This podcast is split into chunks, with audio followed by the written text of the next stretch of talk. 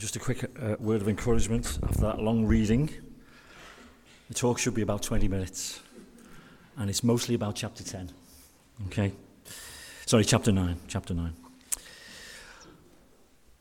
Okay, every day as Christians, we sin.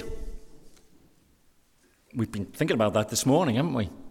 It's been uh, a real help, the, the passages in Romans. We fail. We do, we think, we desire what we shouldn't.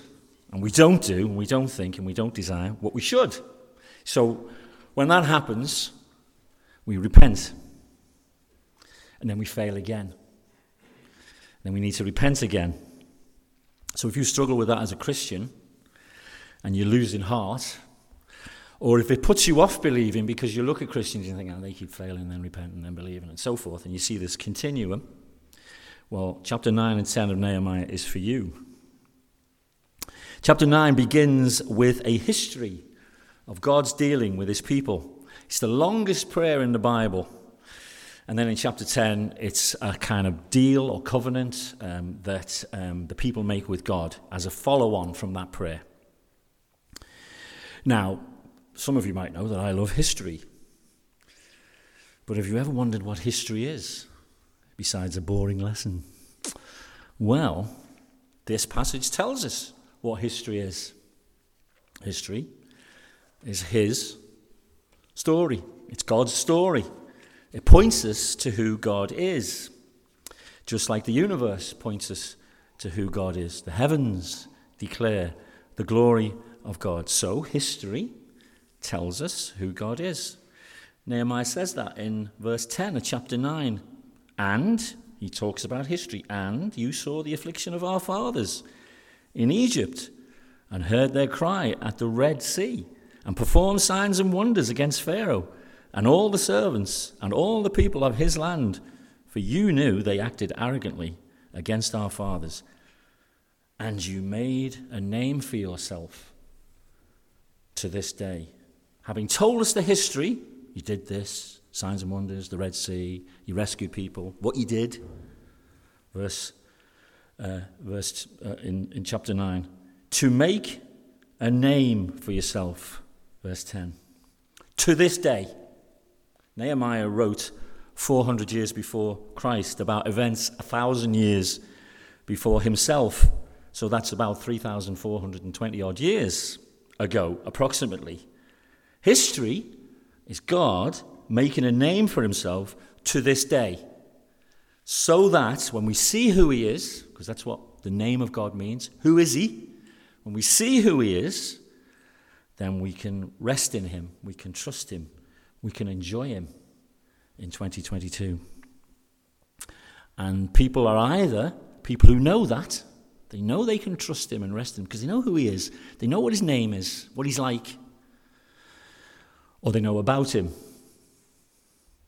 Chapter 9, verses 6 to 37 lists what God has done in history. And then in chapter 9, verse 36, he says this Behold, despite all the great things you've done, behold, we are slaves to this day in the land that you gave to our fathers to enjoy its fruits and its good gifts. Behold, we're slaves, and its rich yield goes to the kings whom you set over us because of our sins. They rule over our bodies and over our livestock, and they, and they please as they please.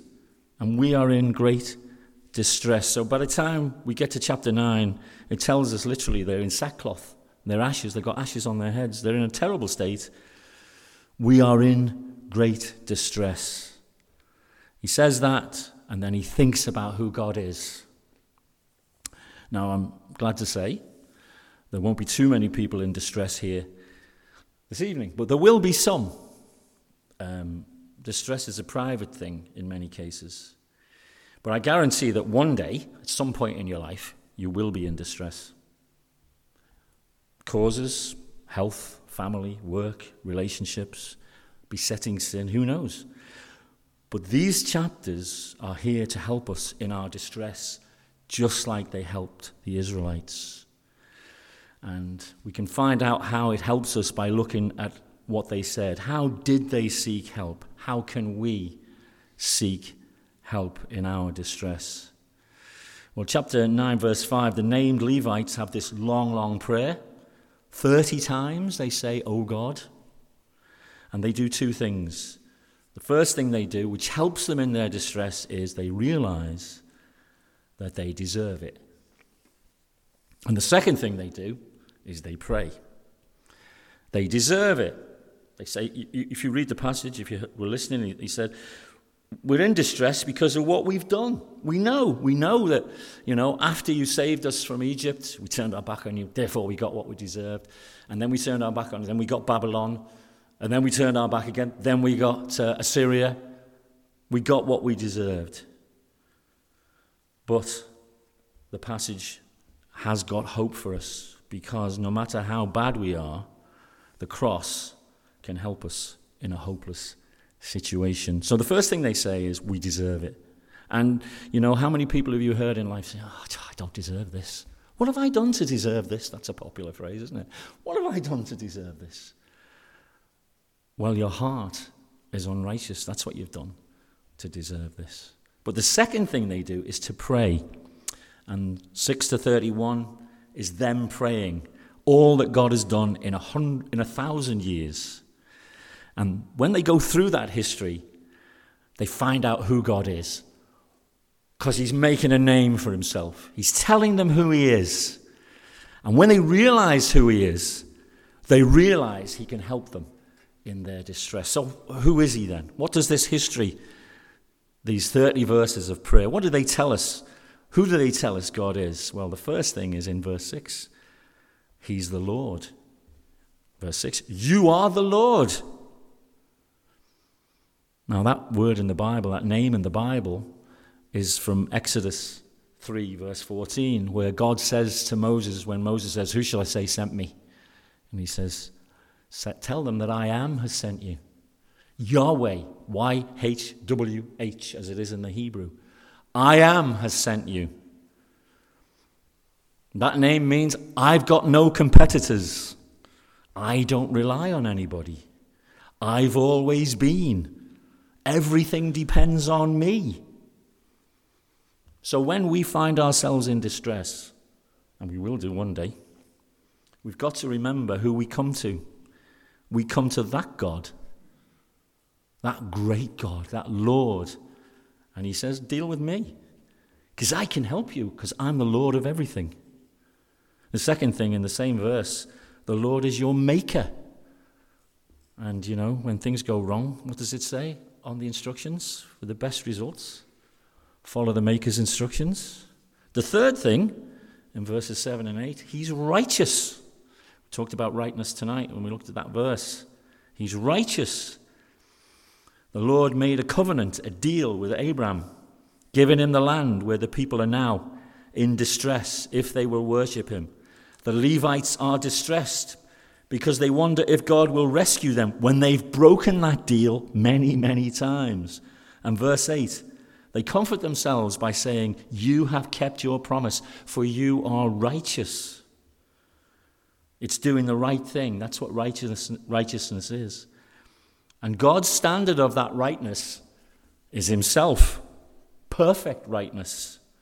He can't deny Himself, so He's perfectly right in everything. And that's what helps us through distress to know that God is righteous. And as they pray, does that help them? Does God's righteousness spell disaster or deliverance for them? Because they realize God has been nothing but good to them. But unfortunately, that provokes shame in them. Verse 33 You have been righteous in all that has come upon us, for you dealt faithfully, and we've acted wickedly. In the prayer, they encourage themselves with another aspect of God's nature, who He is. They said He's Lord, they said He's Maker, they said He's righteous, and now they say He's merciful. It's quite interesting to trace this through. Six times they state how bad and how evil they've been. And after each one, they say, But you are merciful. Let's start in verse 16. Our ancestors became arrogant, stiff necked, and did, didn't obey your commands. You remember when they all came out and, you know, they'd been led out? Plagues had been sent to let them out. Um, they, they found food and water, everything was provided for them, but they were stiff necked. They wouldn't obey the commands. But then in the same verse, he says, But you are a forgiving God, gracious, compassionate, slow to anger, abounding in love. Therefore, you didn't desert them. When you're in that position where it doesn't seem to be going the way you want it to, and you're in distress, you might go through your own sin. But remember, you will not desert them. Second one, in verse 18, even when they cast for themselves an image of a calf and said, this is your God who brought you out of Egypt. Or when they committed awful blasphemies, they were singing and dancing and making golden calves and drinking and carrying on, just like the people of Egypt had, as if they were not out of Egypt, as if they were not out of slavery, and said, This is your God, this piece of gold, not the living God who did all those miracles for them. That's how bad it was. But in verse 19, you did not abandon them in the wilderness. Even so. The third time is in verse 26 they turn their backs on your law.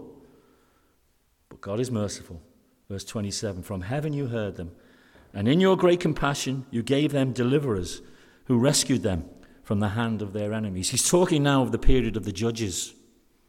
You know the judges? Twelve times the people turned away from God. Twelve times they cried out. Twelve times he sent an Ehud, a Deborah, a Gideon, a, ba- a Barak, an Othniel. You remember all of them? They came in and, and rescued them, a Samson. And the book of Judges is the testimony of those rescues and that mercy. But the fourth time in verse 28, they did evil again before you, despite all that. And you abandoned them to the hand of their enemies. So they had dominion over them. We're talking about the Babylonians and so forth. Verse 28 Yet they turned and cried to you, and you heard from heaven, and many times you delivered them according to your mercies. Fifth time, verse 29 They acted presumptuously and did not obey your commandments, but sinned against your rules, which if a person does them, he shall live by them. And they turned a stubborn shoulder and stiffened their neck and would not obey. Now, in this world today, we, we meet many people who stiffen their neck to God, won't have anything to do, turn away, really hard faced, really strong against it. That's the way it is at the moment. And they would not obey. But God's mercy was there in verse 30. Many years you bore with them, not just a day, a week, many years you bore with them and warned them by your Spirit through the prophets, yet they would not give ear. And finally, the sixth example is in verse 30. Yet they would not give ear, therefore you gave them into the hand of the peoples of the lands. The people who we've just been rescued from, says Nehemiah, way over there in Assyria. Verse 31 Nevertheless, in your great mercies you did not make an end of them. How do the Levites respond to the telling of this history? The revealing of God's character, Maker, Lord, righteous, merciful. Well, this is how they react in verse 32. Now, therefore, having gone through all that, our God, the great, the mighty, the awesome God, who keeps covenant and steadfast love, let not all the hardship seem little to you that has come upon us, upon our kings, our princes, our priests, our prophets, our fathers, and all your people, since the time of the kings of Assyria to this day. So they're helped by it all, they're encouraged by it all. They cry to him because of it. And that's what we we should be in distress. But the second thing they do is they re-establish the covenant, the deal between them and God, just like Abraham had a deal, a covenant, testament, an old testament. And they ask God to take pity on them. Verse 38 Because of all this, we make a firm covenant in writing. On the sealed documents are the names of our princes and Levites and priests. Footnote I found a really interesting article about archaeological remains in this area with seals signed by some of the characters mentioned in the readings that we didn't make. Um, dated to this period. I just thought I'd throw that in. But anyway, as a sort of unapologetic type thing, you know, some evidence of this is, this is real history. This is real history. And chapter 10 is that covenant, is that deal where we find some of the seals referred to. In verse 29, it says, They entered into a curse and an oath to walk in God's law that was given by Moses, the servant of God, and to observe and to do all the commandments of the Lord our God and his rules and his statutes. Chapter 10 is a list of those people who signed that covenant. And it's mostly about the house of the Lord and how they set aside tithes and offerings to make sure that the house of the Lord does not fail in its purpose. They let the Lord down all the time. And you and I let the Lord down every day. We do what we shouldn't, we don't do what we should. So, what is the lesson for us in our distress? Well, I think it's that we should think to ourselves about the story of how God has had mercy on us. It might not be a thousand years, it might just be a few years. But to see how God has had mercy on us and ask in our prayer for relief and resolve to do better in serving Him and to get His aid in that. But of course, there are two problems with this in getting such a lesson from these two chapters. And the first problem is we can't keep our promises.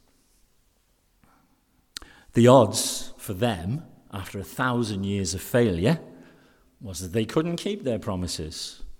They made a promise, it's in chapter 10, it's there. But they failed. And then they failed. And then they failed. And we see when Christ comes, they're still failing in that temple. Christ has to go in and clear them out. We, we just can't do it. We're the same as them. We just can't do it. It's hopeless. We can't keep our promises. That's the first issue. Secondly, we're going to get what we deserve. Chapter 9, and we should. Verse 33 Yet you have been righteous in all that has come upon us. For you have dealt faithfully, and we have acted wickedly.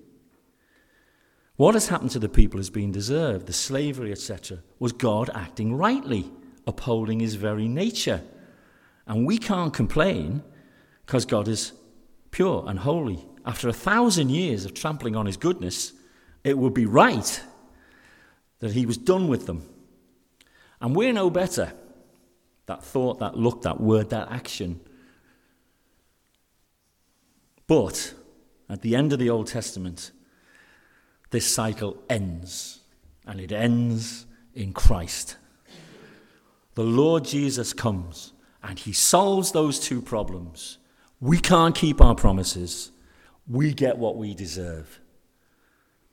We can't keep our promises, so Jesus does it for us.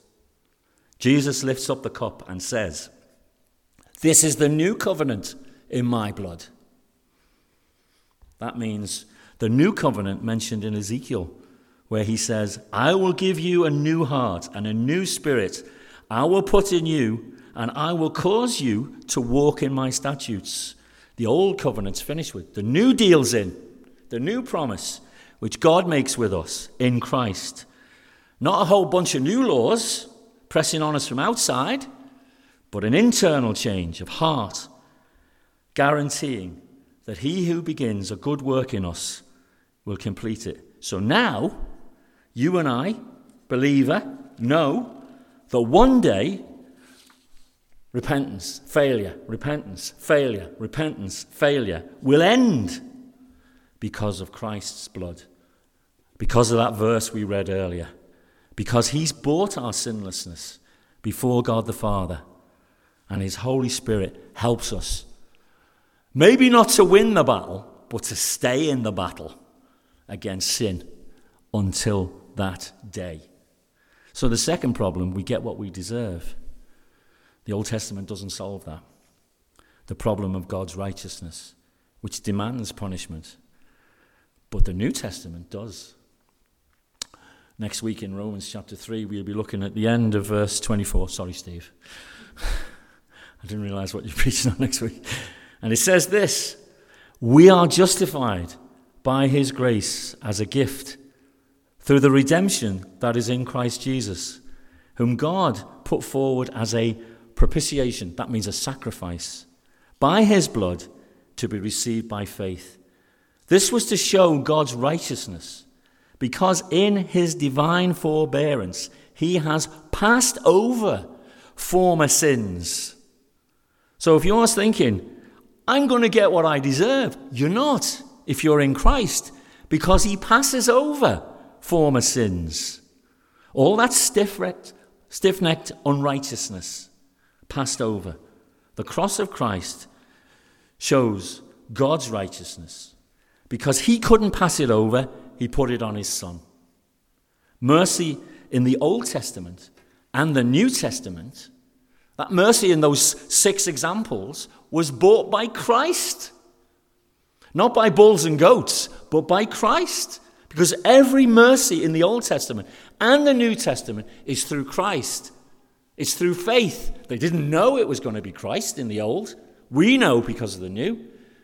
They look forward. We look back in that one, to that one cross where that mercy was shown, bought by Jesus. David was a murdering adulterer. And he wouldn't think that God was righteous unless God punished his sin and showed how much he hates sin.